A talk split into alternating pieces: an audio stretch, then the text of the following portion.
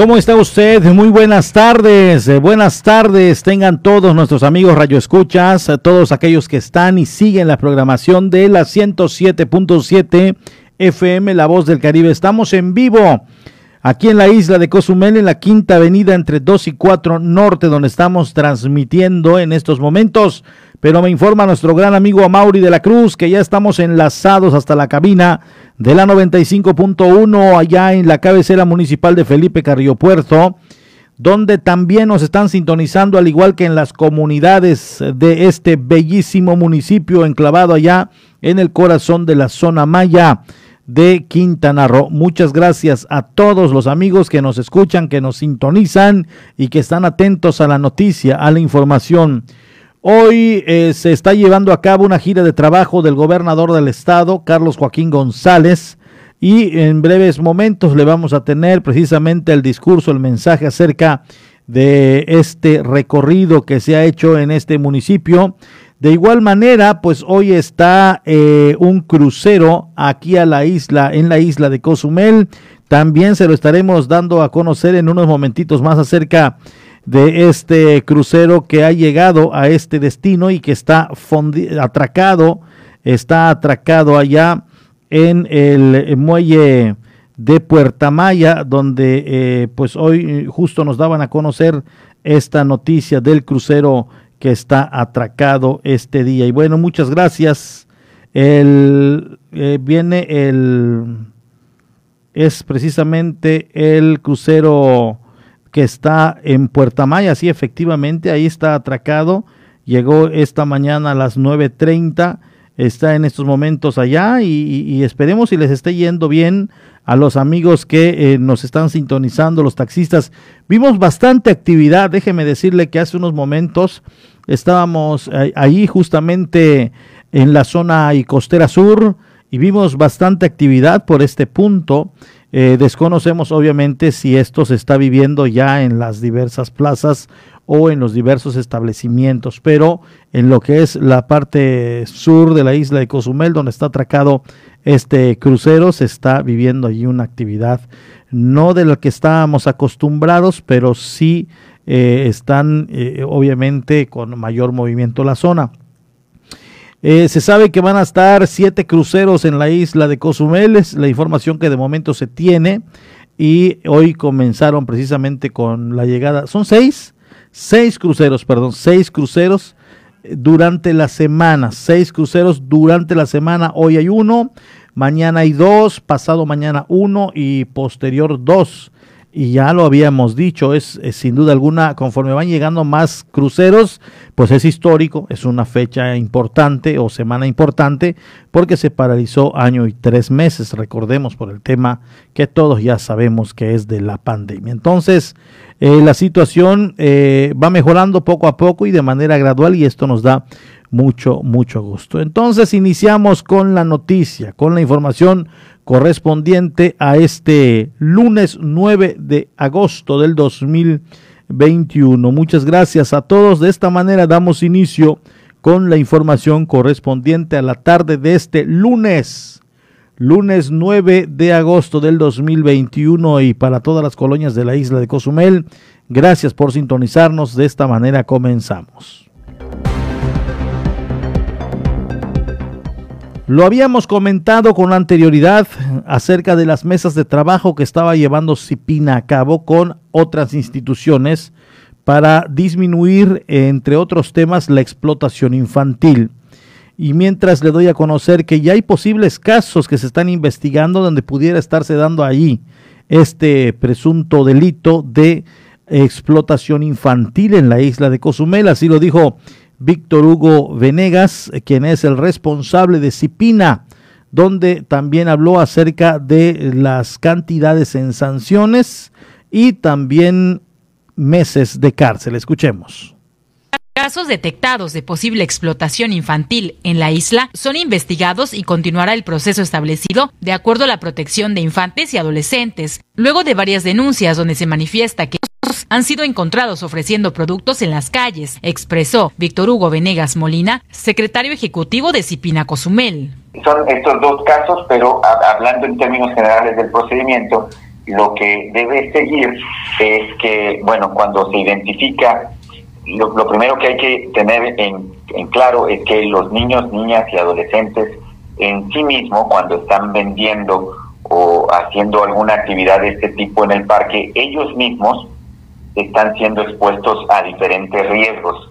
Riesgos que van desde accidentes, condiciones insalubres, porque estamos en medio de una pandemia, evidentemente desarrollar diferentes tipos de enfermedades, desnutrición, abusos, violencia, además de que en su propio desarrollo, obviamente esto les afecta en el aspecto físico, al no permitir un desarrollo natural, y son susceptibles de ser reclutados por el crimen organizado. Venegas Molina aclaró, se han reforzado las campañas para detectar estos posibles actos en contra del trabajo infantil. Se está pensando reforzar precisamente esta campaña eh, hay organizaciones de la sociedad civil ya participando, nos da muchísimo gusto, el sector empresarial tiene mucho interés y mucha preocupación en este tema.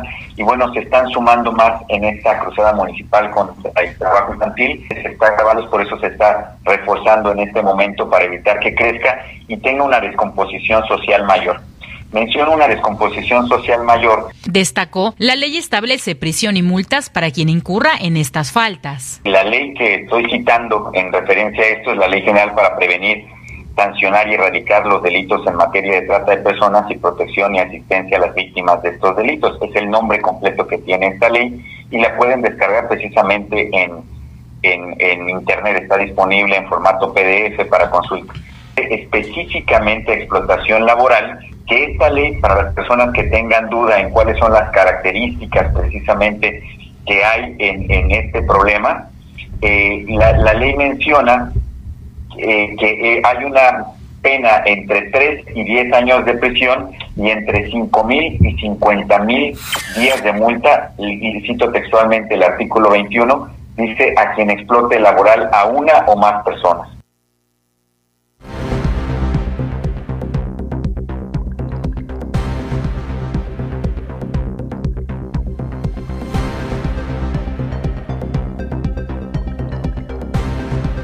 Allá está la información, eh, los trabajos de campo seguramente traerán buenos resultados, sobre todo detectar si se está dando algún caso de eh, explotación infantil en la isla de Cozumel.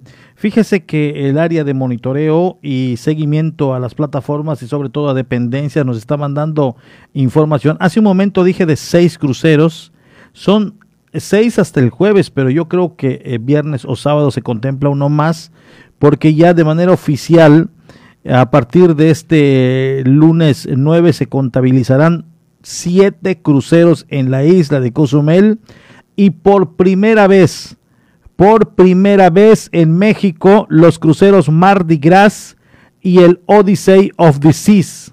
Así lo dan a conocer eh, por cierto, el que está hoy atracado es el más moderno que ha lanzado al mar la Carnival Corporation y a través de un comunicado, ya que estamos hablando de los cruceros, dice la Administración Portuaria Integral de Quintana Roo, que encabeza la directora general Alicia Ricalde Magaña, informa que en esta semana llegarán siete cruceros a la isla de Cozumel, entre estos el Mardi Gras y el Odyssey of the Seas, que por su primera vez arribarán en Puerto Mexicano.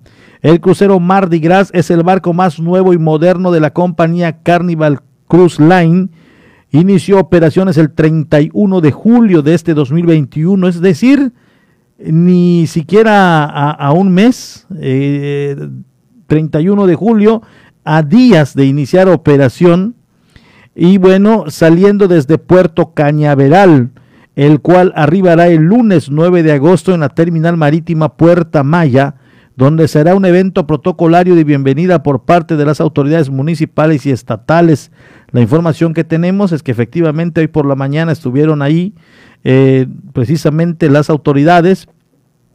El hotel flotante Odyssey of the Seas es el más nuevo de la compañía Royal Caribbean.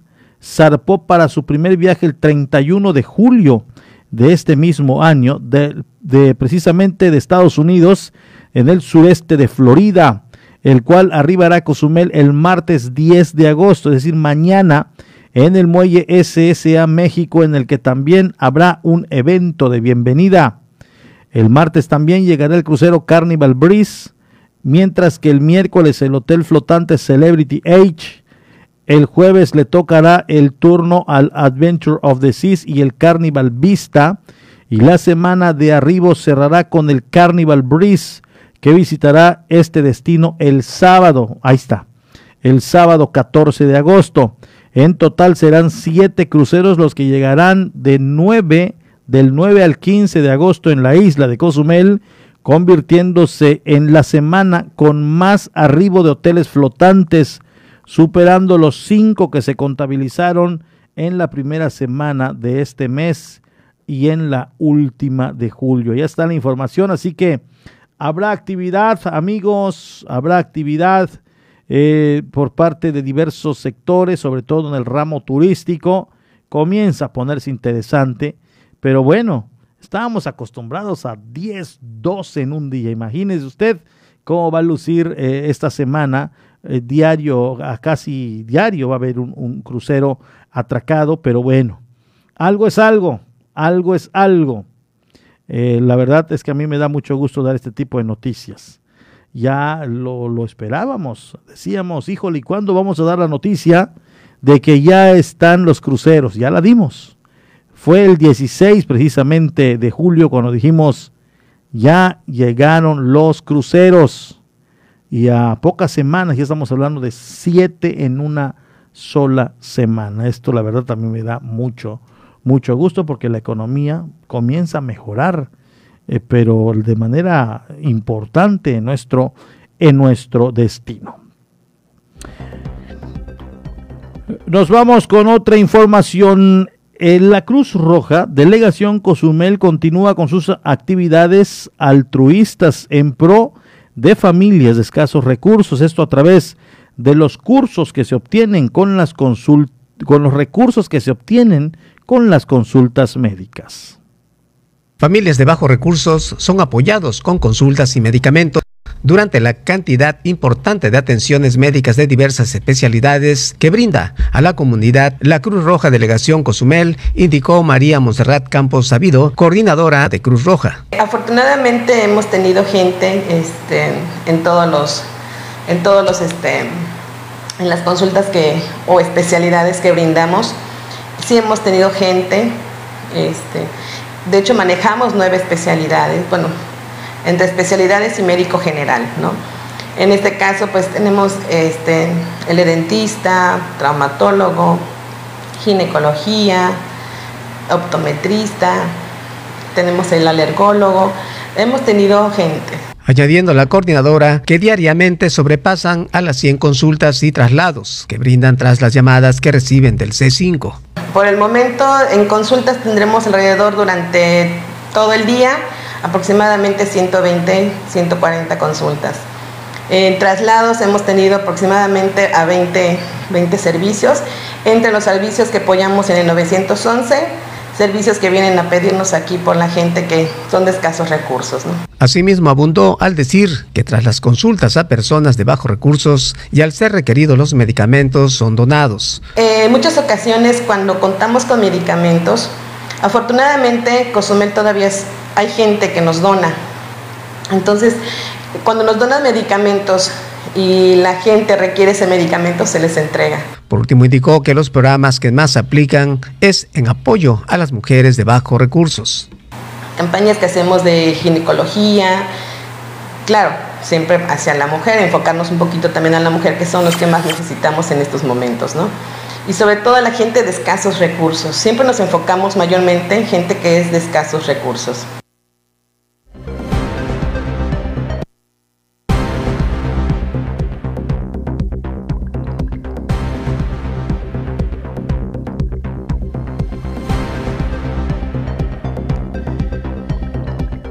Allá está la noticia y la verdad eh, ya, ya es bueno también e importante que mejore la economía porque recordemos, recordemos que todo este trabajo que se va haciendo en pro de familias, en pro de, las, las consultas a un costo mejor, es porque en una gran parte de los gastos que se generan en la institución sale de la comunidad a través de los boteos y el año 2020 no hubo, en este año tampoco se contempló que es en el mes de abril y no sabemos qué se tiene pensado, pero es de vital importancia esa monedita que ustedes le meten, ese centavito que le meten a la, al, al, a, los, a los botes, a, los botes eh, que manejan los chicos, pues es importante y además de ello, pues también era como ponerlos en riesgo. No sabemos si ya se tiene contemplado algo, yo diría que, que sí, eh, pero pues vamos a estar nosotros muy, muy al contacto y al pendiente de lo que se vaya a hacer en, para la recaudación de fondos que esta institución obviamente la requiere para seguir apoyando a la comunidad y seguir prestando esos primeros auxilios de manera gratuita y además los bajos costos de precisamente las consultas. Pero bueno, estaremos nosotros solamente atentos a lo que se vaya dando y de los planes que tengan, pues anunció con bombo y platillo en enero del 2020, si no mal recuerdo, una serie de proyectos que eran una serie de actividades en un proyecto que era eh, Cruz Roja 2020 eh, que era acercar a la Cruz Roja a la población, trayendo a 25 especialistas de la salud de la ciudad de Mérida, y que iba a impactar directamente con el ciudadano. Pero todo esto se frenó, se frenó por el tema de la pandemia. Hay todavía el plan, pero cuando las cosas mejoren, porque en esto eh, eh, lo, exitoso lo haría la participación de la comunidad, el que lleguen el que se atiendan, el que se consulten, el que aprovechen la llegada de los especialistas, pero pues con las condiciones que se están viviendo no se quiere también poner en riesgo a la población. Entonces ojalá y pronto ya se pueda reactivar todo, se vaya normalizando y con ello pues también el tema de la recaudación, que sin duda alguna es vital para la benemérita institución. Nos vamos con la Doche Vele, ya la tenemos lista. Enseguida un corte y volvemos.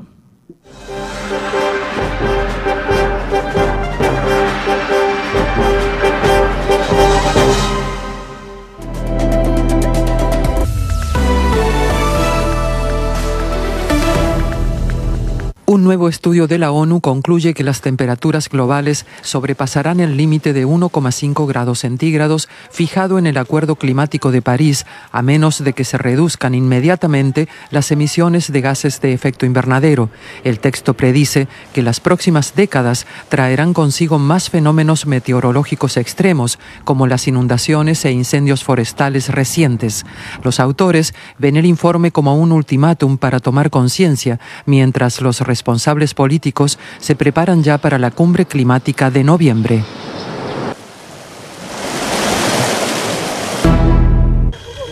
En Grecia, los bomberos libran su séptimo día de batalla contra el fuego en la isla de Eubea.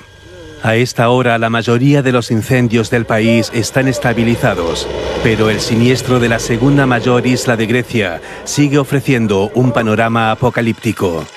Durante la noche, los residentes de varios pueblos tuvieron que ser evacuados desde las playas en ferries y barcos de la Armada. En Afganistán, el avance talibán prosigue sin pausa en el norte del país, donde, según informaron las autoridades, este lunes cayó Aibak, la sexta capital de provincia, en manos de los insurgentes. Desde mayo, aprovechando la retirada de las tropas extranjeras, los talibanes conquistaron zonas rurales y ahora tienen en su mira las grandes urbes. El ejército afgano, apoyado por Estados Unidos, lleva días tratando de frenar el avance talibán con una gran ofensiva por tierra y aire, por el momento sin éxito. En su encuentro anual con la prensa, el presidente de Bielorrusia dejó entrever que dejará muy pronto el cargo, aunque no aclaró si seguirá en el poder en otra función. A un año de la brutal represión de las protestas antigubernamentales contra el fraude electoral, Alexander Lukashenko volvió a proclamar que su elección fue transparente y que la oposición preparaba un golpe de Estado. A partir de este lunes, Estados Unidos amplía las sanciones contra personas y entidades bielorrusas incluido su Comité Olímpico. Francia endurece las restricciones contra la pandemia y amplía las actividades en las que será obligatorio el pasaporte COVID. Desde este lunes habrá que demostrar un certificado de vacunación completa o una prueba negativa para realizar viajes de larga distancia o para el consumo en terrazas. Hace dos semanas, Francia introdujo el pasaporte sanitario en la hostelería, museos y gimnasios. Si bien la medida generó controversia y protestas ciudadanas, también provocó un importante auge de la demanda de vacunas. Vamos a una pausa. Estás en punto de las 12. Suscríbete a nuestro canal de YouTube y sé parte de nuestras emisiones en directo. Encuéntranos como La Voz del Caribe. El COVID-19 no es un juego. No te conviertas en una estadística y ayuda a detener la propagación. Protégete y protege a tu familia. Si te reúnes con otras personas, de preferencia hazlo al aire libre. Si es un edificio, abre las ventanas y así habrá más circulación de aire. Mantén una distancia segura. Usa mascarilla correctamente y lávate las manos frecuentemente por 20 segundos mínimo. No bajemos la guardia. Esta lucha sigue. Ayuntamiento de Cozumel.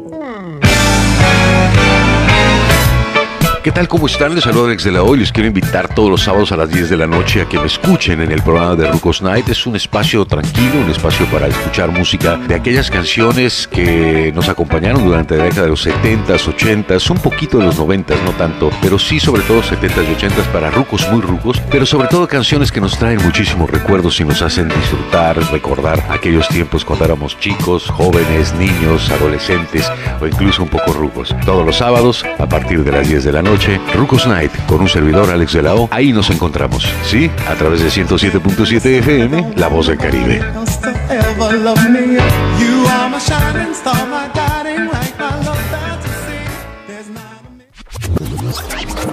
Hola, hola, ¿qué tal? Soy Aida Ramírez. Te invito a escuchar The Best Ones la cuenta regresiva de las cinco canciones más importantes del planeta, además de los eventos más relevantes de los artistas que ocupan este listado. Te espero de lunes a viernes en punto de las 10 de la mañana, por supuesto a través del 107.7 FM, La Voz del Caribe. Una de las cadenas televisivas y radiales más famosas del mundo, la Deutsche Welle de Alemania, llega a nuestra estación. 107.7 FM presenta cápsulas de información general, de cultura y noticias que forman parte de lo que sucede en todo el mundo. Mantente en sintonía con 107.7 FM y escucha a la Doche Vele, aquí en La Voz del Caribe, donde somos radio.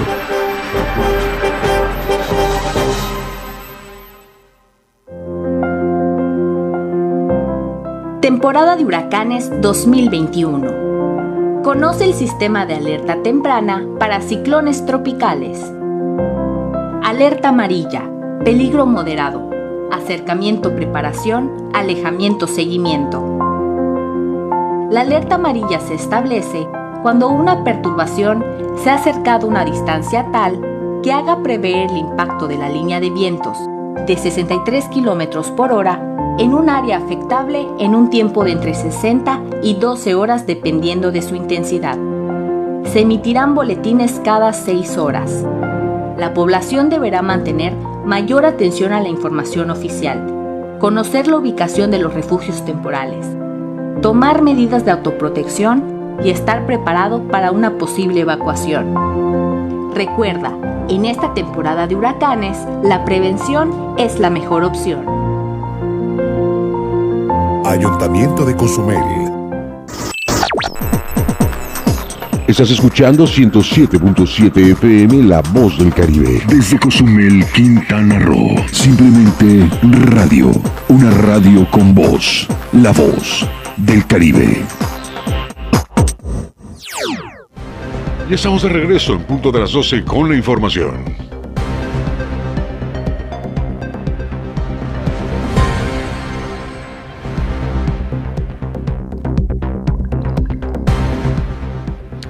Muchas gracias, seguimos, estamos totalmente en vivo y en directo. Un saludo a todos los amigos que nos están sintonizando a través de la frecuencia 107.7 FM y 95.1 allá en Felipe Carrillo Puerto, donde de igual manera tenemos amigos radioescuchas que nos están eh, en estos momentos escuchando y sintonizando. Mi estimado Mauri, ya estamos listos con las palabras eh, precisamente de cuando me des vamos a irnos con las palabras del gobernador del estado de lo que está sucediendo aquí en la isla de Cozumel. En cuanto ya nuestro compañero Amauri de la Cruz nos dé la indicación, nos vamos con el audio del gobernador del estado en la gira de trabajo que tuvo esta mañana aquí eh, que inició desde muy temprana hora y que por cierto está en un evento en estos momentos ahí sobre la Juárez, a la altura del módulo de la capa. Vamos a escuchar las palabras del gobernador de Quintana Roo, Carlos Joaquín González.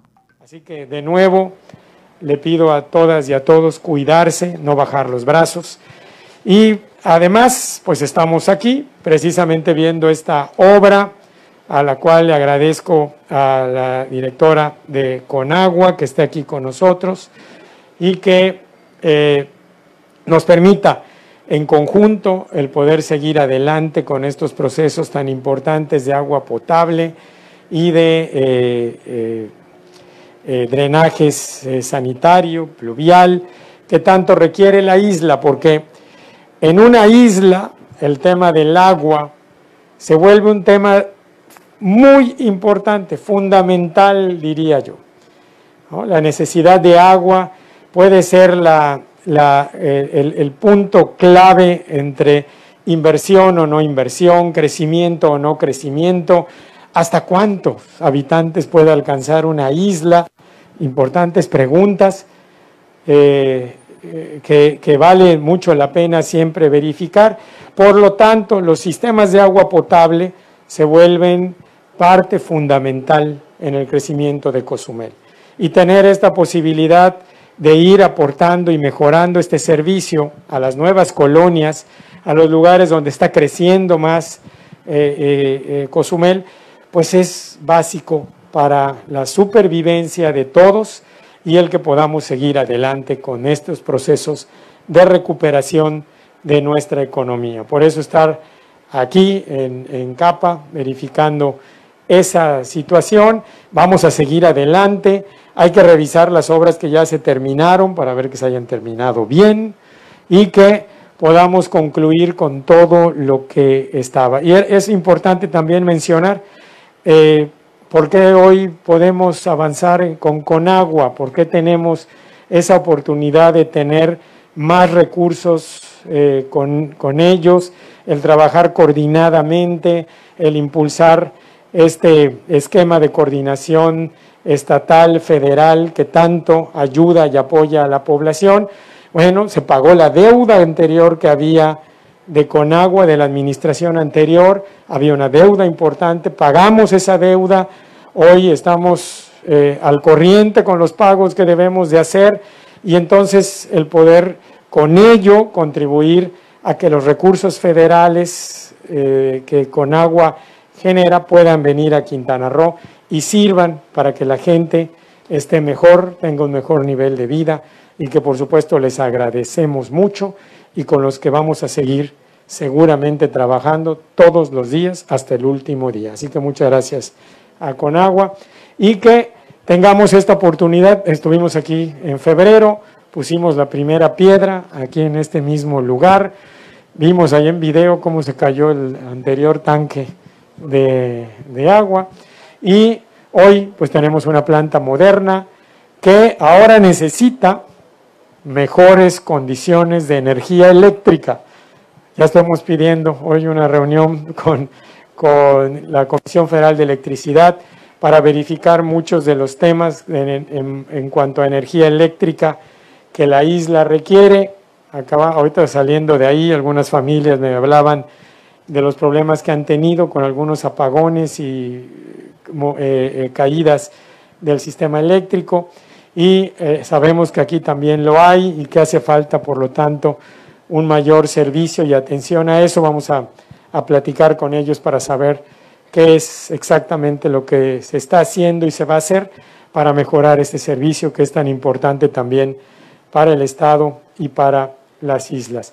Muchas gracias por el apoyo en la Contraloría eh, para revisar y verificar que los trabajos se lleven de manera adecuada, Jeremías, y que eh, podamos entonces tener trabajos de calidad. Eres muy amable, muchas gracias.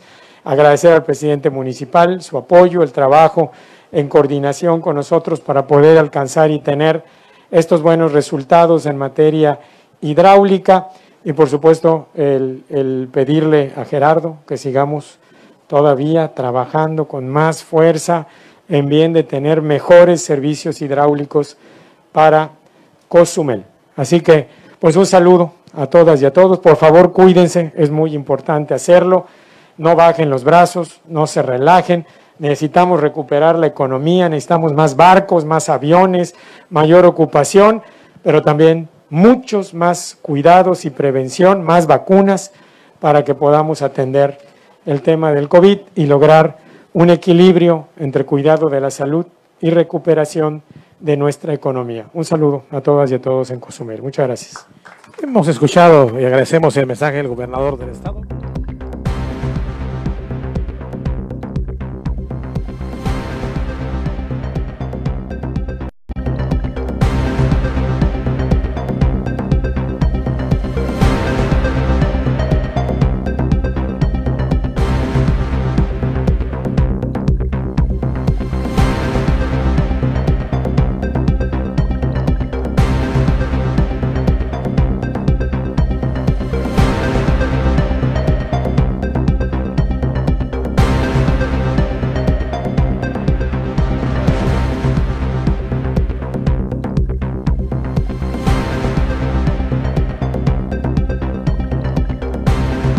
Allá están las palabras del gobernador del estado, donde se está llevando a cabo en estos momentos una gira de trabajo por parte del primer mandatario, eh, la primera autoridad en el estado, Carlos Joaquín González, donde por cierto también están los equipos de noticias para hablar de esta, eh, de esta supervisión de obra que se está llevando y se está realizando hoy. Eh, fíjese que nos estamos enterando a través precisamente de más información que viene fluyendo de el barco Mardi Gras, de esta embarcación, eh, la más moderna y más grande de la, de la Carnival. Nos dice, hoy lunes arribó en la isla el Mardi Gras, el primer crucero verde de la línea Carnival, al ser impulsado por gas natural, también es el de mayor tamaño con capacidad de 6.000 630 personas o pasajeros. Este enorme crucero acaba de concluir su viaje inaugural por el Caribe y en su segunda partida recorre una ruta continental que llevará a Cozumel como primer destino seguido de Mahahual y Honduras. Se espera que este crucero obviamente esté eh, atracado precisamente donde se fondean o atracan más bien los barcos de la Carnival y bueno, en el muelle de Puerta Maya, ahí se encuentra con la novedad que sus pasajeros no necesitan quedarse protegidos en el área de la burbuja sanitaria, sino que pueden recorrer la isla a su antojo. Así lo han dado a conocer y esta es una muy, muy buena noticia. Eso lo puntualizan también en este comunicado que eh, hacen llegar a los medios. Dice, sus pasajeros no necesitan quedarse protegidos en el área de la burbuja sanitaria, sino que pueden recorrer la isla a su antojo. Allá está la noticia.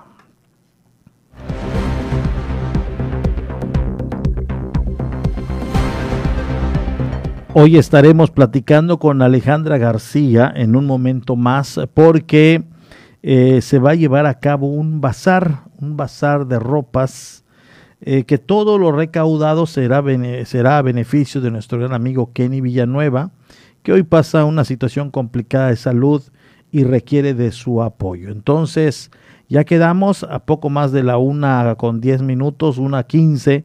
Vamos a enlazarnos con nuestra gran amiga Alejandra García, quien es eh, parte de las organizadoras y las voceras de las actividades que se están llevando a cabo en beneficio del buen Kenny Villanueva, que siempre ha sido altruista, siempre ha aportado, nunca se ha rajado. Cuando le dicen, Kenny, vamos a echar a andar una kermés, un esto, un lo otro para tal persona, él siempre se apuntaba. Entonces hoy requiere del apoyo de la comunidad, eh, obviamente el apoyo económico y para ellos están haciendo una serie de actividades.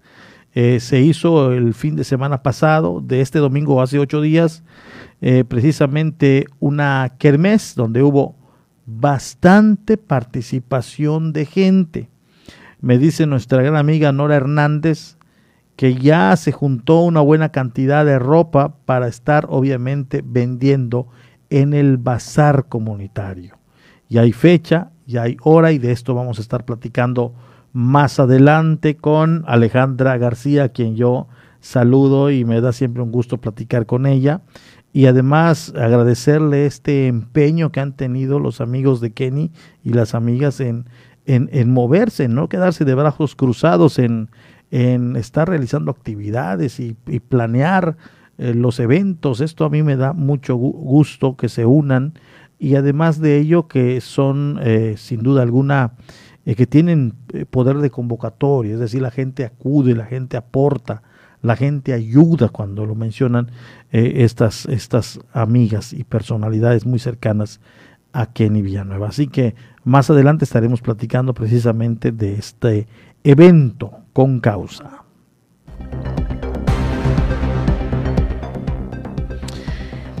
Anticipan que para el regreso a clases será necesario el apoyo de los padres de familia para la rehabilitación de las escuelas de, de sus hijos, ya que las instituciones no cuentan con los recursos suficientes.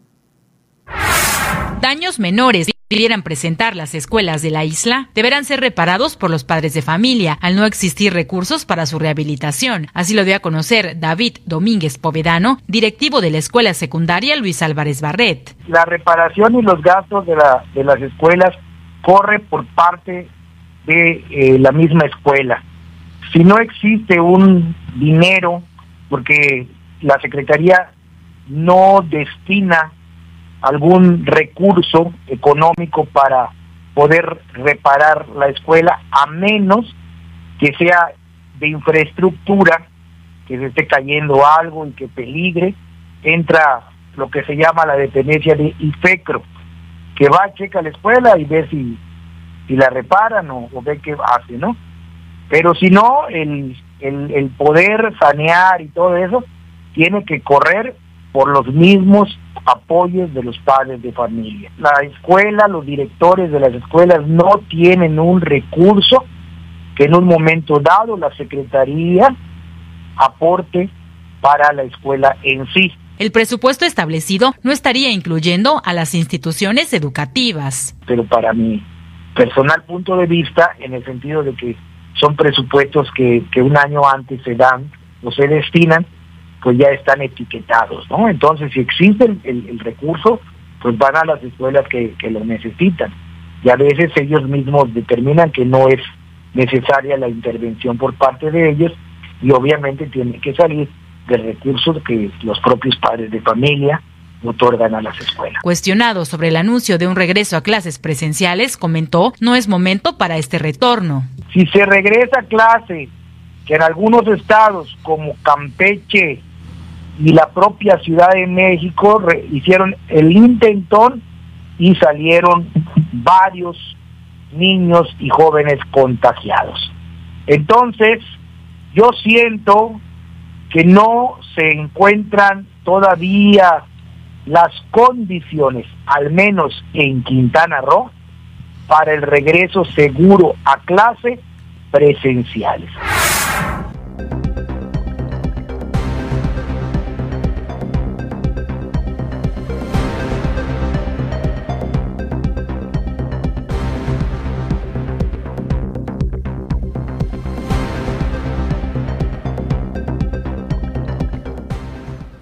Allá está la información del profesor David Domínguez Povedano, a quien saludamos con mucho gusto a través de los micrófonos y eh, pues eh, siempre está atento a lo que va pasando y nos mandaba mensajes de igual manera y, y, gracias, gracias por siempre estar escuchando esta estación radiofónica. Y bien lo decía, hay, hay por supuesto preocupación en cuanto a un brote en alguna escuela por el tema de los niños que esta variante Delta está atacando a los menores de edad. Entonces, pues esto pone en riesgo también a los mismos profesores, pero pues solamente vamos a estar en espera nosotros de lo que vaya aconteciendo en la isla de Cozumel sobre el tema de la el regreso a las clases.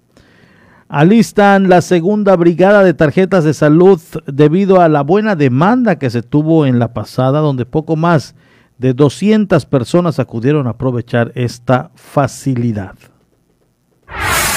En los siguientes meses se estará desarrollando nueva brigada de tarjetas de salud en la isla, luego de la buena respuesta por parte de trabajadores que acudieron a la anterior realizada en el restaurante Casa Misión, que fue solicitada por el representante de Canirac en el municipio, Adrián Lozano Garza, de acuerdo a lo comentado por Viridiana Alcérreca, responsable de Cofepris en Cozumel. Nos han pedido eh, que se haga de manera gradual, por lo tanto hemos estado platicando con ellos y posiblemente se haga otra dentro de un mes o dos meses más, porque que sí hubo mucha gente que ya no pudo acudir. Entonces, yo creo que sí va a ser necesaria realizar, eh, organizar nuevamente una brigada de tarjetas de salud, ¿no? Entonces, hubo muy buena respuesta, el cual pues ahí les hacen, le toman la muestra para poder hacer el estudio correspondiente y posteriormente se les entrega las tarjetas que el día de hoy ya fueron entregadas en su mayoría las tarjetas de salud. En la brigada llevada a cabo en días pasados se entregaron poco más de 200 tarjetas. Pues llevamos nuevamente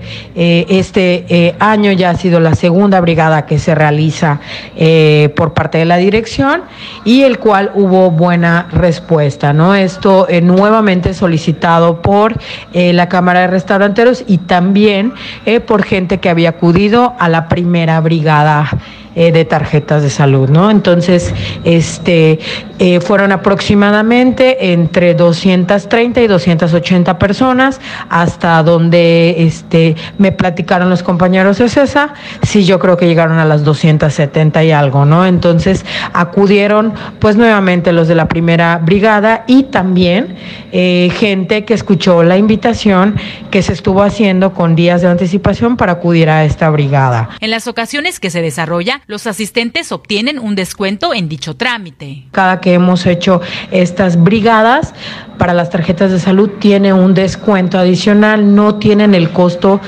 habitual de una tarjeta, ¿no? El director de protección contra riesgos sanitarios, el licenciado Miguel Alejandro Pino Murillo, él nos eh, apoya con autorizar un cierto descuento en estas tarjetas, ¿no?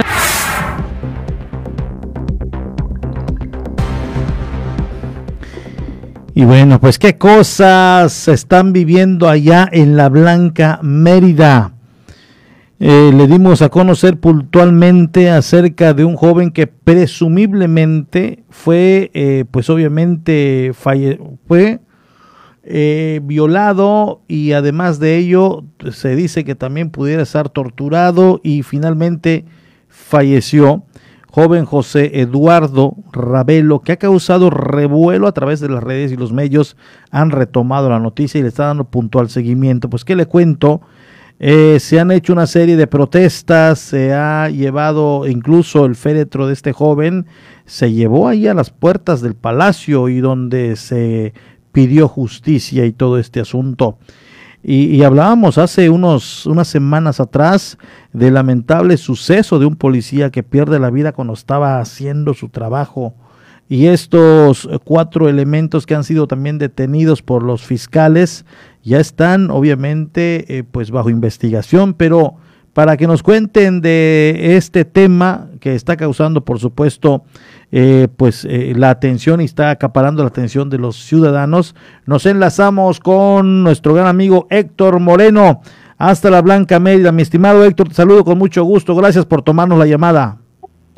¿qué tal? Muy buena tarde. Un saludo enorme para ti y para todo tu.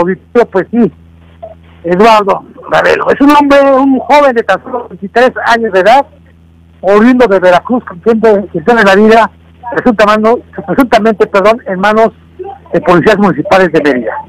Por ello, por los delitos de homicidio calificado cometido en pandilla, violación agravada y tortura agravada, detienen a esos cuatro elementos de la Policía Municipal de Mérida, a los hechos registrados el, pase, el pasado 21 de julio, en un parque que tú conoces aquí en Mérida, el Parque de San Juan, muy popular, luego, de, luego de los cuales perdió la vida, luego de la detención de ese joven veracruzano, por lo que los involucrados permanecerán bajo prisión preventiva. ¿De qué se trata? Tú lo dices muy puntual para tu auditorio. Bueno, pues resulta que ese fin de semana detienen a esa persona, ese joven, presuntamente drogado, hay un video por ahí que se está moviendo que parece que está manipulado, y bueno, luego de ello lo detienen, lo, lo torturan, presuntamente lo violan y después ese joven pierde la vida. Lamentablemente, y bueno, luego de ello, poca vida de este joven va después de, durante ese premio control y ataúd me quiero Porfirio, a la principal Mérida a exigir justicia. Y recorren el centro de Mérida y piden precisamente eso, que se cumpla la ley, que hay datos suficientes como para poder detener a esos cuatro eh, eh, implicados, esos cuatro elementos de la policía municipal. Después, bueno, pues se actúa y en menos de 24 horas se detiene a esas personas. Hay un proceso, te comentaba, han sido imputados ya los cuatro y bueno, nada más habría que esperar el transcurso de estos días, qué es lo que pasa. Ellos están bajo como medida cautelar en la prisión y así continuarán durante todo este proceso legal. Eh, sin embargo, bueno, pues ya en diferentes puntos varios jóvenes se han levantado, han levantado la voz, han hecho pintas en el Palacio Municipal de Mérida y también en el, gobierno del Estado exigiendo que caiga todo el peso de la ley contra esas personas presuntamente responsables de esa atrocidad que ha impactado e indignado a todo Yucatán, por ello. Obviamente, después de este suceso, las palabras eh, del gobernador del estado y del presidente municipal no se hicieron esperar a través de sus cuentas, eh, pues obviamente manifestaban lo indignado que estaban y además de ello, mi estimado Héctor, pues pedían también que se esclarezca, que se investigue y si son los responsables, pues se castigue. Efectivamente, inclusive ya también se pide la destitución que renuncie el director de la Policía Municipal ante esta atrocidad. Y como bien señalabas, estábamos hablando de otra otra situación muy indignante cuando eh, tres sujetos matan a un policía, antes habían matado a una mujer en frente de su pequeña hija de tan solo un año seis meses, y mira nada más, ahora ocurre esta tragedia. Digo, hablamos de un estado que se supone que está entre los principales del país en cuanto a seguridad, pero no puede ser que esto, que nomás el semáforo nacional, sea manchado por por personas de, una, una, corporación policíaca, mi querido Porfirio, y que presuntamente haya sido los culpables de, esta, de este crimen. Es algo que hay que estar muy atentos de lo que ocurra allá en el Centro de Justicia Oral, y bueno, pues el propio gobernador, el alcalde de Media dicen que son responsables todo el peso de ley. Nos dice aquí un mensaje, tú lo conoces, eh, pudiste escucharlo la vez anterior que tuvimos un enlace telefónico al profesor David Domínguez Povedano. Dice, aquí hubo un caso en mi época cuando estuvo él ahí como director, hasta la fecha de hoy este está purgando su condena por violación, un elemento en servicio. Se aplauden las buenas acciones y se sancionan las malas.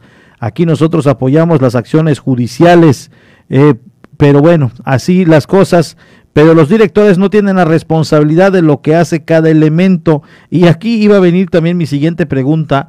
Eh, hay veces las manifestaciones eh, son un tanto mal encaminadas, mi estimado Héctor, porque si bien ya la situación ya lo tiene la fiscalía, pues las manifestaciones deberían estar allí, en la fiscalía. Aquí ya se sale en manos de lo que es la autoridad municipal, sí, obviamente, sí es es parte, yo creo que de esta preparación, de este, de estos cursos, de, para prevenir este tipo de casos. Pero una vez ya ejecutados, una vez ya que se tienen a los detenidos, ya la presión debería estar sobre la fiscalía para que no los vaya a dejar ir si es que resultan ser los responsables y además para que tampoco se les esté dando carpetazo. Eh, esto de la destitución del director, bueno, él dirige, él coordina, sí hay cierta responsabilidad, pero bueno, es del elemento que comete estas atrocidades. Sí, no, definitivamente. Y fíjate que aunado a tu, a tu opinión, tu comentario, te comento rápidamente, fíjate, la Fiscalía cumplió con eh, con tener la carpeta de investigación en la cual se señalan esas personas, estos cuatro eh, implicados. Eh, ya pasa al centro de justicia oral, es, decir, ya los juzgados.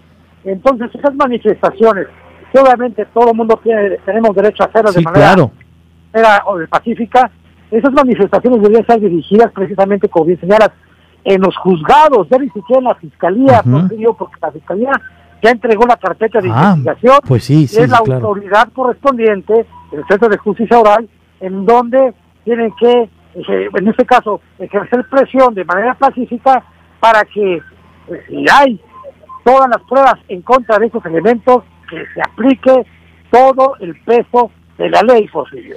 Y bueno, pues esperemos y, de ser responsables así sea, de lo contrario, pues también que gocen de su libertad, todo lo van a indicar las investigaciones y siempre y cuando, pues y siempre lo, he dicho a través, a, través de estos espacios para los grupos feministas, para los que están en contra del tema, este, este tema en pro o en contra del aborto, todo canalizado y debidamente a la institución que corresponde, porque si no se desvirtúa, eh, si no esto en un momento dado no causa el mismo efecto, el que estén, eh, imagínate que se vayan a- a manifestar eh, contra de ti, mi estimado Héctor, y se paren en la casa del vecino. Bueno, dices, pues mejor, ¿no? Pues a mí, mientras no me toque y no me, no me embulla frente a mi casa, mejor, mejor que se la armen al vecino. Entonces no tiene este mismo efecto. Aquí yo me refería, si el caso está en la fiscalía, bueno, pues a la fiscalía. Si es un caso del ayuntamiento, bueno, frente al palacio. Si es del gobernador, allá. Pero en este ca- caso que está en el juzgado oral, bueno, pues allá enfrente, siempre y cuando, y lo he dicho siempre, siempre y cuando sea de manera pacífica y respetuosa. Porque estás Así es. exi- exigiendo justicia y respeto, pues hay que comenzar por ello. Entonces, ojalá y se pueda esclarecer, mi estimado Héctor, este caso, porque hablábamos de lo bien que se ha portado la policía en Yucatán y de repente sale esto, ¿no? Sí, sí, sí, es lamentable. Es lamentable y mira, Porfirio, para acabar el comentario, ¿qué te parece? Suponiendo que sean, hayan sido culpables, hay una investigación, por supuesto, pues no por ellos pueden manchar, se puede manchar la imagen de la corporación. Sí, claro. definitivamente, definitivamente. Pero la cuestión es que una persona fallece, presuntamente torturado, luego violado por autoridades eh, uniformadas por policías, presuntamente, y bueno, pues si hay las pruebas suficientes, reiteramos, todo el peso de la ley y si hay manifestaciones que se hagan en donde se tienen que hacer. Así es. Por fin, ahí está el reporte. Te agradezco mucho, mi estimado Héctor, por esta situación que se está viviendo y que nos estás compartiendo a través de estos micrófonos. Te envío un saludo, un fuerte abrazo. Muchas gracias, mi estimado Héctor. Y bueno, seguramente te fuiste a las playas de progreso con tus chanaquehueles. Con todo y hielera llena de agua de horchata, mi querido como debe de ser. Como- Un saludo enorme para toda la isla bonita, la isla dorada de Cozumel, y estaremos muy pendientes de lo que ocurra aquí en Yucatán. Cuídate mucho. Fuerte abrazo. Buenas tardes. Héctor Moreno desde la Blanca Mérida, dándonos el reporte que hoy obviamente nos sacude eh, después de escuchar esta serie de cuestiones. Y bueno, se dio este pasado viernes. Y bueno, un fin de semana muy activo para los medios, por supuesto, para las autoridades de igual manera de lo que está sucediendo allá en La Blanca Mérida con este suceso que ha acaparado la atención.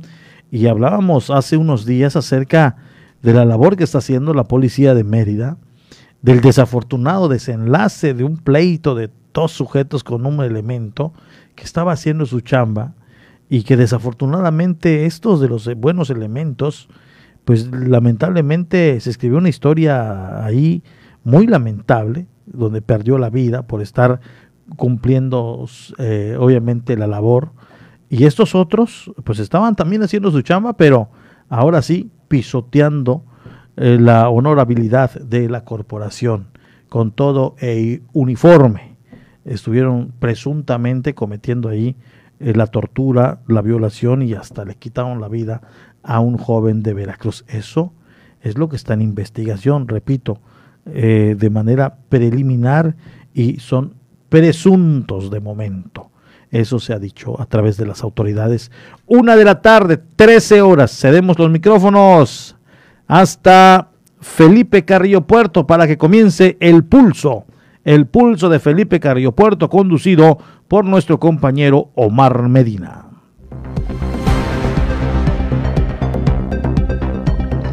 Aquí es momento de irnos a un corte. Enseguida volvemos. Enseguida volvemos. Por favor, no le cambie. Vamos a una pausa. Estás en punto de las 12.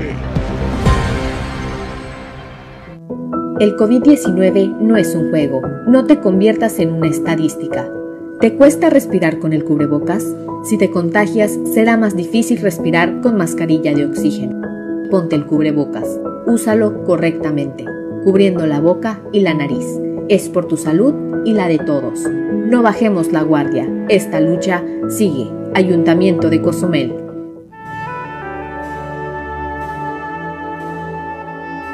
Proyecto Misericordia les da la bienvenida a la hora de la misericordia.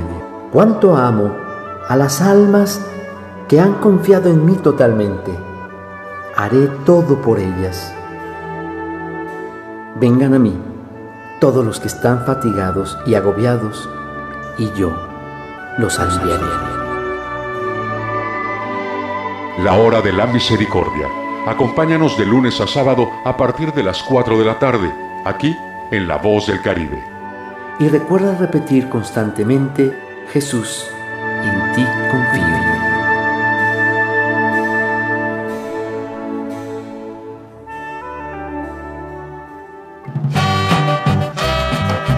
Pasó, Pichoy? ¿Cómo estás? Te veo medio impaciente. Eh, nada chino, es que estoy aquí esperando al repartidor que tengo pedido así una pizza de doble pepperoni con piña, que viene con su promoción así de pan de ajo y refresco, pero como que se tiene tardado así, ya sabes, te dicen 40 minutos y ya pasaron 42. ¿Y por qué no fuiste directo a la pizzería, Pichoy? Eh, ¿qué te pasa tú, mentecato? ¿Qué quieres? ¿Que me dé el bicho ese del COVID así? ¿No ves que la pandemia sigue, papá? Como dicen en todos lados, no bajemos la guardia, sino al ratito llega la desgracia a tu casa. No, mi rey. Además, ya las jornadas de vacunación están a todo vapor. Mejor ve, vacúnate y detengamos juntos los contagios. O ya se te olvidó las 500 vacunas que te pusieron de chiquito que ni te acuerdas y ni la marca sabías. Y mira, allá andan hasta buceando los arrecifes como si nada. Tienes toda la razón, Pichoy. A cuidarse. Y tú, Sataol, que me estás escuchando, mentecato, cuídate, medidas sanitarias y vacúnate. Si no, no te doy de mi pizza. 107.7 FM, La Voz del Caribe. La voz de la salud, papito.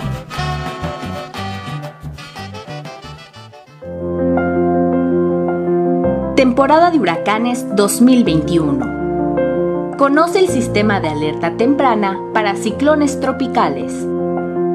Alerta roja. Peligro máximo. Acercamiento afectación, alejamiento afectación. La alerta roja se establece cuando una perturbación tropical se ha acercado a una distancia tal que haga prever el impacto de la línea de vientos de 63 km por hora que pueda afectar en un tiempo igual o menor a 18 horas. Se emitirán boletines cada 3 horas.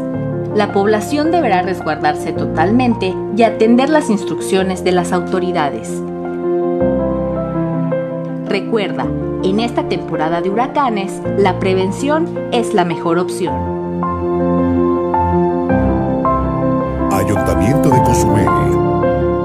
Marisol Gacé, en México se encuentra uno de los centros más avanzados para la producción audiovisual en América Latina, los estudios Gabriel García Márquez, y de ello nos hablará la actriz Karina Guidi. Pepe Gordon, también platicaremos del gran trabajo que realiza el Instituto Nacional para la Educación de los Adultos y escucharemos la nueva propuesta musical de Leica Mochan. Los esperamos este domingo a las 10 de la noche en la Hora Nacional. Crecer en el conocimiento. Volar con la imaginación. Esta es una producción de RTC de la Secretaría de Gobernación. ¿Qué pasó, Pichoy? ¿Cómo estás? Te veo medio impaciente. Eh, nada chino, es que estoy aquí esperando al repartidor que tengo pedido así una pizza de doble pepperoni con piña, que viene con su promoción así de pan de ajo y refresco, pero como que se tiene tardado así, ya sabes, te dicen 40 minutos y ya pasaron 42. ¿Y por qué no fuiste directo a la pizzería, Pichoy? Eh, ¿qué te pasa tú, mentecato? ¿Qué quieres? ¿Que me dé el bicho ese del COVID así? ¿No ves que la pandemia sigue, papá? Como dicen en todos lados, no bajemos la guardia, sino al ratito llega la desgracia a tu casa. No, mi rey. Además, ya las jornadas de vacunación están a todo vapor. Mejor ve, vacúnate y detengamos juntos los contagios. O ya se te olvidó las 500 vacunas que te pusieron de chiquito que ni te acuerdas y ni la marca sabías. Y mira, allá andan hasta buceando los arrecifes como si nada. Tienes toda la razón, Pichoy. A cuidarse. Y tú, Sataol, que me estás escuchando, mentecato, cuídate, medidas sanitarias y vacúnate. Si no, no te doy de mi pizza. 107.7 FM, La Voz del Caribe. La voz de la salud, papito.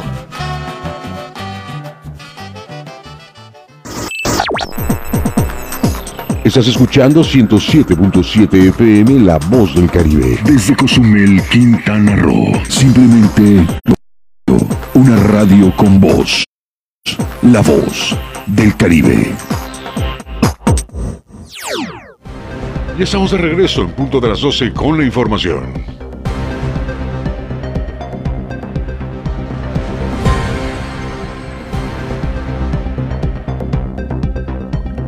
Muchas gracias a todo lo que nos, a todos los que nos están en estos momentos sintonizando a través de la 107.7 FM. Estamos totalmente en vivo y en directo aquí en la bellísima isla de Cozumel. Gracias a todos. De esta manera continuamos con la noticia, con la información y le cuento precisamente entre otro de los temas acerca eh, precisamente de esta jovencita, Andrea Sagnite Huitzil, que resultó seleccionada para participar en el campamento panamericano juvenil sub-15. Andrea Huitzilchuk resultó seleccionada para participar en el Campeonato Panamericano Juvenil Sub-15 que se estará realizando en Monterrey, Nuevo León, del 16 al 23 de agosto del presente año. Después de su excelente participación en los Juegos Nacionales CONADE 2021, Andrea se siente muy motivada luego de haber recibido la noticia de que es parte del selectivo mexicano y su boleto para su participación en el Campeonato Panamericano Juvenil Sub-15. La clasificación se logró después de obtener dos platas y un bronce en la primera edición de los Juegos CONADE que se realizaron recientemente. Al ser entrevistada en el Centro de Formación Deportiva de la isla de Cozumel, dijo sentirse muy contenta de clasificar a este evento internacional, asegurando que se siente muy segura de que estará destacando en esta competencia y se está preparando con mucha disciplina, cuidando su peso de 55 kilogramos, esperando levantar más de 65 kilos en arranque y en envión más de 80 kilogramos indicó estar muy contenta de que se realice una competencia presencial, ya que en el mes de febrero participó en la Copa Panamericana Sub-15 de manera virtual, donde se adjudicó el subcampeonato con tres medallas de plata. Al finalizar, la joven alterista agregó que el pertenecer al selectivo mexicano es un gran logro, ya que clasificar a un panamericano más y convertirse en campeona es uno de sus más grandes sueños.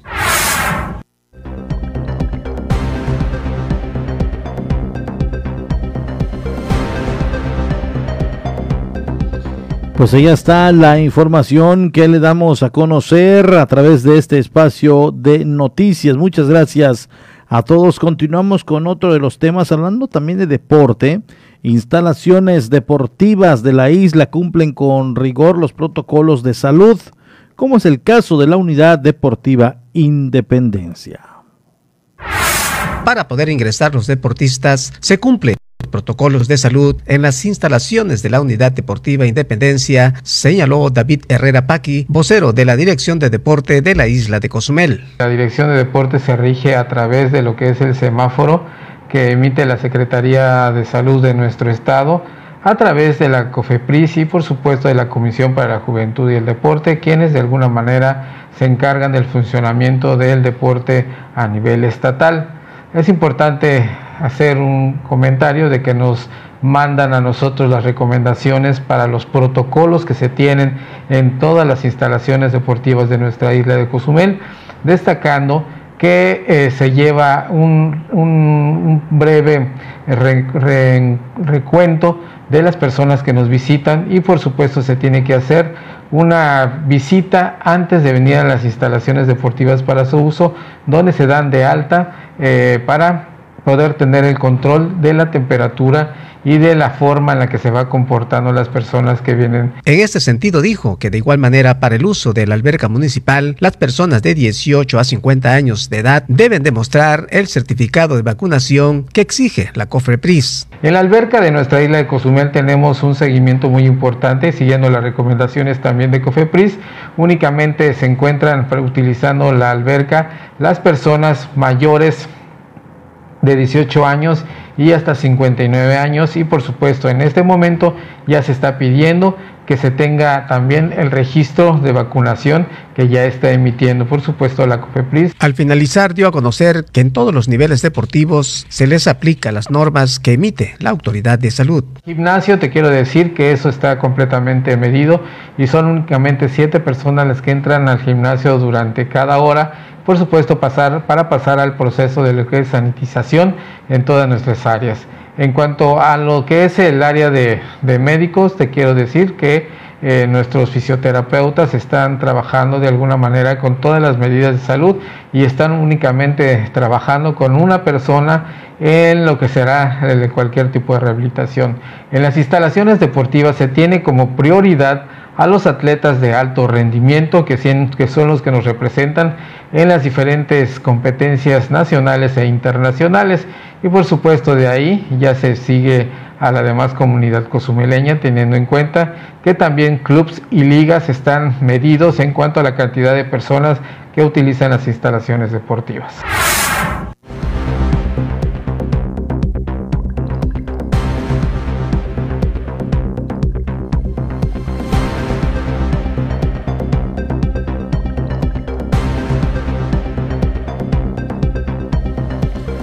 Nos vienen llegando temas, obviamente, que vamos a ir dando a conocer. Fíjese que eh, lo, lo, que están también dando y anunciando es que han internado a Vicente Fernández, fue hospitalizado tras sufrir caída en su rancho, lo tienen en media sedación. Vicente Fernández, eh, mejor conocido como Don Chente, fue hospitalizado tras accidentarse y sufrir una caída que lesionó sus cervicales en un rancho. Así lo en su rancho, así lo informó su hijo Vicente Fernández Jr., quien detalló que el cantante de estos celos está con media sedación recuperándose. Le preguntaron obviamente eh, eh, al momento de estar pues dando información Vicente Fernández Jr. explicó que su padre está en recuperación en el hospital luego de que sufriera una caída que lesionó sus cervicales. Eh, de momento está a media sedación. Es todo lo que pudo comentar. Explicó que por el momento el charro de buen titán está respondiendo bien y que aunque no lo han podido ver, está en media sedación. Indicó que por momento no suben, no, no saben eh, cuándo saldrá del nosocomio, pues dependerá de cómo responderá su cuerpo. Eh, y bueno, pues allá están eh, precisamente la información. Externó que no ha podido hablar con su padre, pues está en estos momentos hospitalizado y, bajo cuidado de los médicos. bueno, pues esta situación es, es, lamentable. Uno de los de las figuras más representativas del folclore mexicano, de la música ranchera, eh, pues en esos momentos está hospitalizado el buen amigo Vicente Fernández, Don Chente, como le decimos eh, cariñosamente. Y bueno, es la información que ha trascendido solamente y aquí se lo doy a conocer a través de este espacio.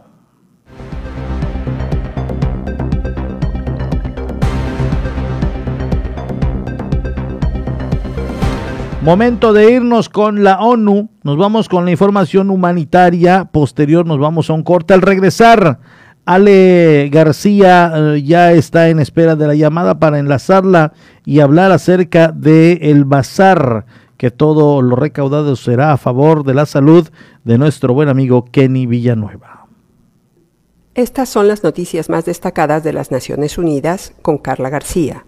El Grupo Intergubernamental de Expertos sobre el Cambio Climático afirmó que las emisiones de gases de efecto invernadero resultadas de la actividad humana han aumentado la temperatura del planeta 1,1 grados centígrados con respecto a los niveles preindustriales. Un histórico informe divulgado este lunes indica que los cambios infligidos por los humanos en la historia moderna no tienen precedentes y que en algunos casos no tienen vuelta atrás.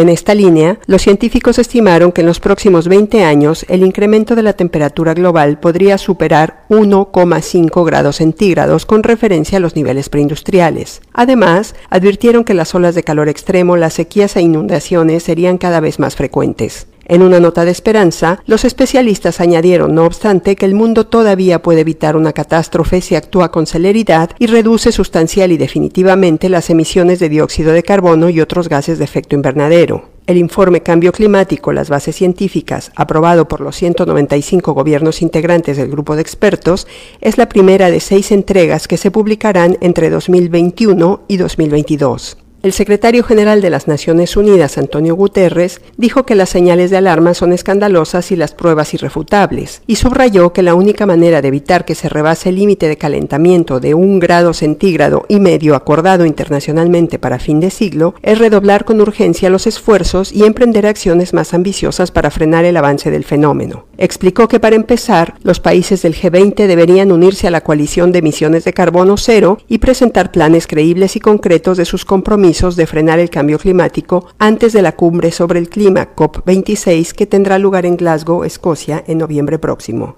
Al celebrarse este 9 de agosto el Día Internacional de los Pueblos Indígenas, la ONU recordó que en la actualidad hay más de 476 millones de pueblos originarios viviendo en 90 países. Esas comunidades suman el 6,2% de la población mundial. En el último año, los pueblos indígenas han sufrido desproporcionadamente los efectos de la pandemia de COVID-19, toda vez que en su gran mayoría se trata de colectivos pobres, discriminados y con poco acceso a los servicios esenciales, entre ellos la salud. Para remediar esta situación, el Foro Permanente de las Naciones Unidas para los Pueblos Indígenas ha llamado a los países a diseñar un nuevo contrato social que respete las formas de vida y gobernanza de esos pueblos a través de un sistema participativo, inclusivo e informado. La cantautora maya guatemalteca Sara Kurruchich, defensora de los derechos de los pueblos indígenas, consideró que muchas de las desigualdades y las injusticias que viven las comunidades originarias tienen su origen en el racismo imperante, tanto en su país como en muchas otras naciones. En opinión de Kurruchich, el nuevo contrato social tendría que empezar por reconocer y aceptar a los pueblos indígenas. El Fondo de las Naciones Unidas para la Infancia, UNICEF, expresó gran consternación por la muerte de 27 niños en Afganistán durante las últimas 72 horas debido a la agudización de la violencia que afecta a ese país. Además de los menores fallecidos, 136 resultaron heridos y todos los días se cometen violaciones graves de sus derechos. El representante de UNICEF en ese país, Herbela Duboc de Lis, dijo que el derecho internacional humanitario estipula que todos los niños deben ser protegidos y deploró que las partes en conflicto ignoren a todas luces esta disposición. Un debate de alto nivel que contó con la participación del primer ministro de India, Narendra Modi, los presidentes de Rusia, Vladimir Putin, y de Kenia, Uruhu Kenyatta, más los cancilleres del resto de los miembros del Consejo de Seguridad, alertó sobre el deterioro de la seguridad marítima, cuyas amenazas afectan por igual a los países costeros que a los países mediterráneos. Entre los grandes desafíos en la esfera de la seguridad marítima, la jefa de gabinete de la ONU, María Luisa Ribeiro Biotti, mencionó el agotamiento de los recursos naturales y la pesca no reglamentada. Citó además los ataques armados y delitos en el mar como la piratería, el robo y los actos terroristas, al igual que el uso de minas lapa y drones. Estas amenazas crecientes e interrelacionadas exigen una solución verdaderamente global e integrada, una respuesta que aborde tanto los propios desafíos como sus causas fundamentales, que incluyen la pobreza, la falta de medios de vida alternativos, la inseguridad y las estructuras de gobernanza débiles, acotó Rivero Bioiti. Estas fueron las principales noticias de las Naciones Unidas. Vamos a una pausa. Estás en punto de las 12. Tuitea con nosotros. Tuitea con nosotros. Síguenos en nuestra cuenta oficial de Twitter, arroba 107.7. El COVID-19 no es un juego. Ayuda a prevenir los contagios. Si sales, mantén una distancia segura de las otras personas. Usa siempre la mascarilla de la manera correcta, cubriendo la nariz y la boca. No toques los ojos, la nariz y la boca. Lávate las manos frecuentemente por 20 segundos mínimo. Si te proteges, reduces el riesgo de contagio y proteges a todos. No bajemos la guardia. Esta lucha sigue. Ayuntamiento de Cozumel. La carnita asada se prepara en La Voz del Caribe. Escucha a los mejores exponentes del regional mexicano con el compa de la cruz. Martes y jueves a las 11 pm para toda la plebada de Cozumel. Fierro pariente, fierro caliente.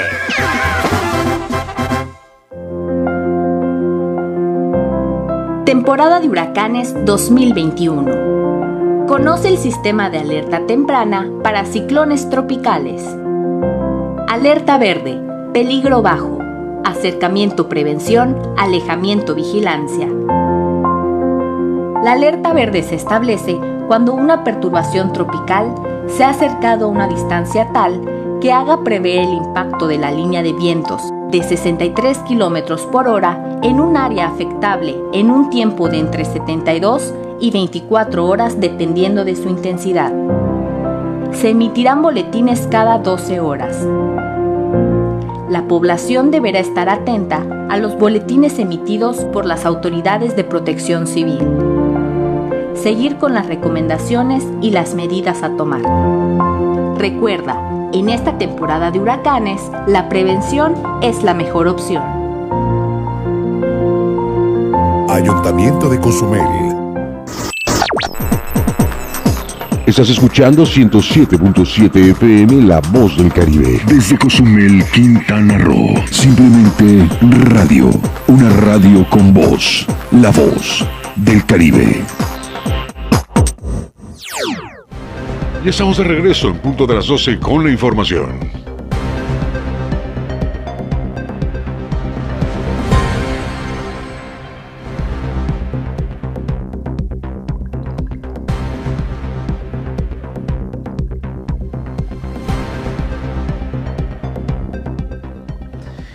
Ahí está, y como se lo he venido diciendo, en los próximos, eh, obviamente, días estará llevando a cabo un evento acerca de un bazar. Esto es con el único propósito de recaudar fondos para el amigo Kenny Villanueva, que hoy pasa una cuestión delicada de salud y obviamente eh, requiere del apoyo de los ciudadanos, de los amigos de Cozumel.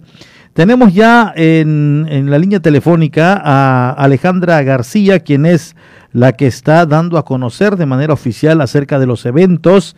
Y bueno, a mí me da siempre un gusto saludarle. Ale, muy buenas tardes, te saludo con gusto. Ahí. bueno, pues nos dejó ahí colgados. Eh, en, un momento más vamos a rescatar nuevamente la llamada para ver si hay manera de platicar con ella. Eh, y bueno, pues muchas gracias a todos los que apoyaron en la kermés del domingo este, a ocho días atrás, en eh, obviamente la kermés que se llevó a cabo. Entonces vamos a poder platicar con ella. Ya la tenemos. Ale, muy buenas tardes, te saludo con mucho gusto. Hola, mi querido Portillo, qué gusto saludarles. Feliz inicio de semana a todo tu en Cozumel. Oye, Ale, pues ya hay, eh, ya hay fecha para llevar a cabo esta venta de bazar. Me decía Nora en una plática que tuvimos, tuvimos hace unos días que ha respondido la gente y eso a mí me da mucho gusto en cuanto a la donación. Ahora solo falta que esto se venda, obviamente, ¿no? Así es, el próximo día 15 de agosto uh -huh. va a haber nuevamente una kermés, pero bueno, se le va a unar el tema del bazar. Ya habíamos eh, comentado cuando nos hiciste favor de abrir micrófonos para este apoyo para Kenny Villanueva, uh -huh. que íbamos a hacer varios eventos coordinados que bueno fueran fueran bien estructurados para poder tener un orden en ello. Entonces, uh -huh. se va a juntar lo que es el bazar con la Kermés el día 15 de agosto en el, en el Parque Andrés Quintana Roo de las 4 de la tarde a las 10 de la noche. El resultado de la pasada Kermés Porfirio fue muy bueno, la verdad es que todo se acabó y eso habla de la, de la buena organización primero que nada, pero que también hay una aportación y unas ganas de ayudar increíbles en Cozumel. Entonces, bueno, eh, será espacio justamente para volver a organizarse. Nora es la que se está encargando de recaudar toda la ropa que le sea posible a la gente de Cozumel donar. Uh -huh. Entonces, ella es la que se encarga de esto y bueno, tiene es el que organiza todo lo que tiene que ver con la kermés. Entonces se tomó la decisión de que se juntan estos dos eh, eventos, la kermés y el bazar, para que puedan ser en un lugar y para que bueno no se ande tan disperso por ahí. Oye, eh, y bueno, eh, el ánimo de Kenny obviamente está eh, pues con ganas de que la gente siga yendo y además muy contento y agradecido con los que fueron de este domingo hace ocho días atrás, ¿no? Así es, la verdad es que Kenny es un tipo que no se amaina ante ninguna circunstancia y eso hace que las cosas fluyan y fluyan bien porque eh, no se hace desde la conmiseración, sino que se hace justamente desde esta parte de la ayuda y desde esta parte de demostrar que tiene un desafío más por vencer. Entonces, repito, Kenny no está en una circunstancia en donde, ya sabes, esta imagen que todo el mundo tiene cuando se habla de esta de esta palabra, sino que está en pie, está atento, está cuidándose como se debe cuidar, está haciendo lo que tiene que hacer, pero finalmente pues nos corresponde a nosotros ayudar. Y bueno, también nuevamente recordarles que Kenny es un excelente eh, estilista, es un excelente diseñador de imagen y que la mejor manera en la que se le puede ayudar justamente también es tomando el trabajo que él bien hace y bueno, quienes no puedan acudir por ahí, pues también hacer esta parte en donde Nora está recolectando todo lo que se pueda para hacer un bazar. Yo pienso que también será un éxito, mi estimada Ale.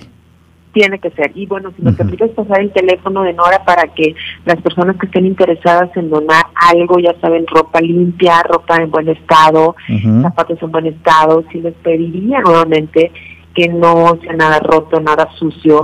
eh, créeme que nos hemos encontrado a veces en el pasado cuando hemos trabajado en ello con cosas que para que te cuesta. Entonces, nuevamente apelar al buen juicio de las personas y pedirles que sean cosas en buen estado y cosas limpias. El teléfono de Nora te lo voy a dar, es el 987 116 5943. Te repito, Nora Hernández, 987 116 5943, esa ya la que está recolectando a su tiempo, obviamente, porque también sabemos que tiene un trabajo que, que complementar y bueno, entonces si hay alguien por ahí que tenga la intención de donar, si hay alguien que tenga la intención de aportar, nada más comuníquese con ellos, se ponen de acuerdo para que ella vaya y recolecte lo que sea necesario. Y les recuerdo la que mes, el día 15 de agosto, en el Parque Andrés Quintana Roo, de 4 de la tarde a 10 de la noche y esto se coordina directamente con Kenny al 987-564-2401. Muy bien.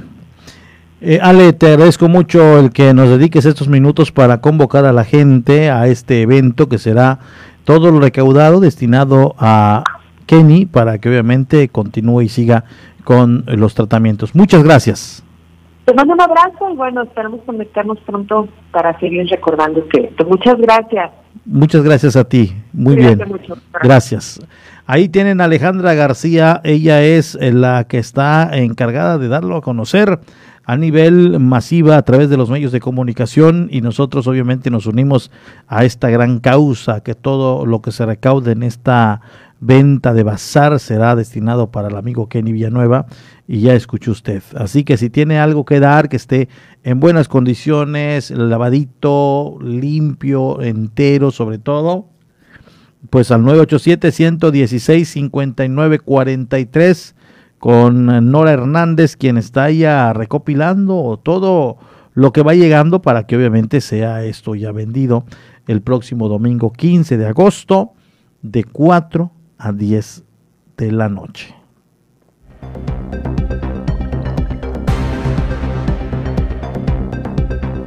Muchas gracias a todos. Le invito a que me acompañen en el transcurso de las 18 a 19 horas de hoy en la media donde usted eh, tendrá conocimiento de la información que nuestro equipo va recabando y que en estos momentos están preparando para que usted esté bien, bien informado de manera veraz y objetiva.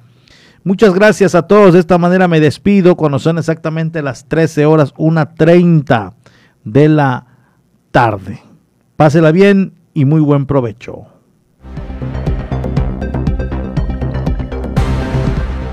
Esto fue en punto de las 12 con Porfirio Ancona, con la información más actualizada al momento, noticias nacionales, internacionales, todo sobre nuestra región. Nos escuchamos en la próxima emisión.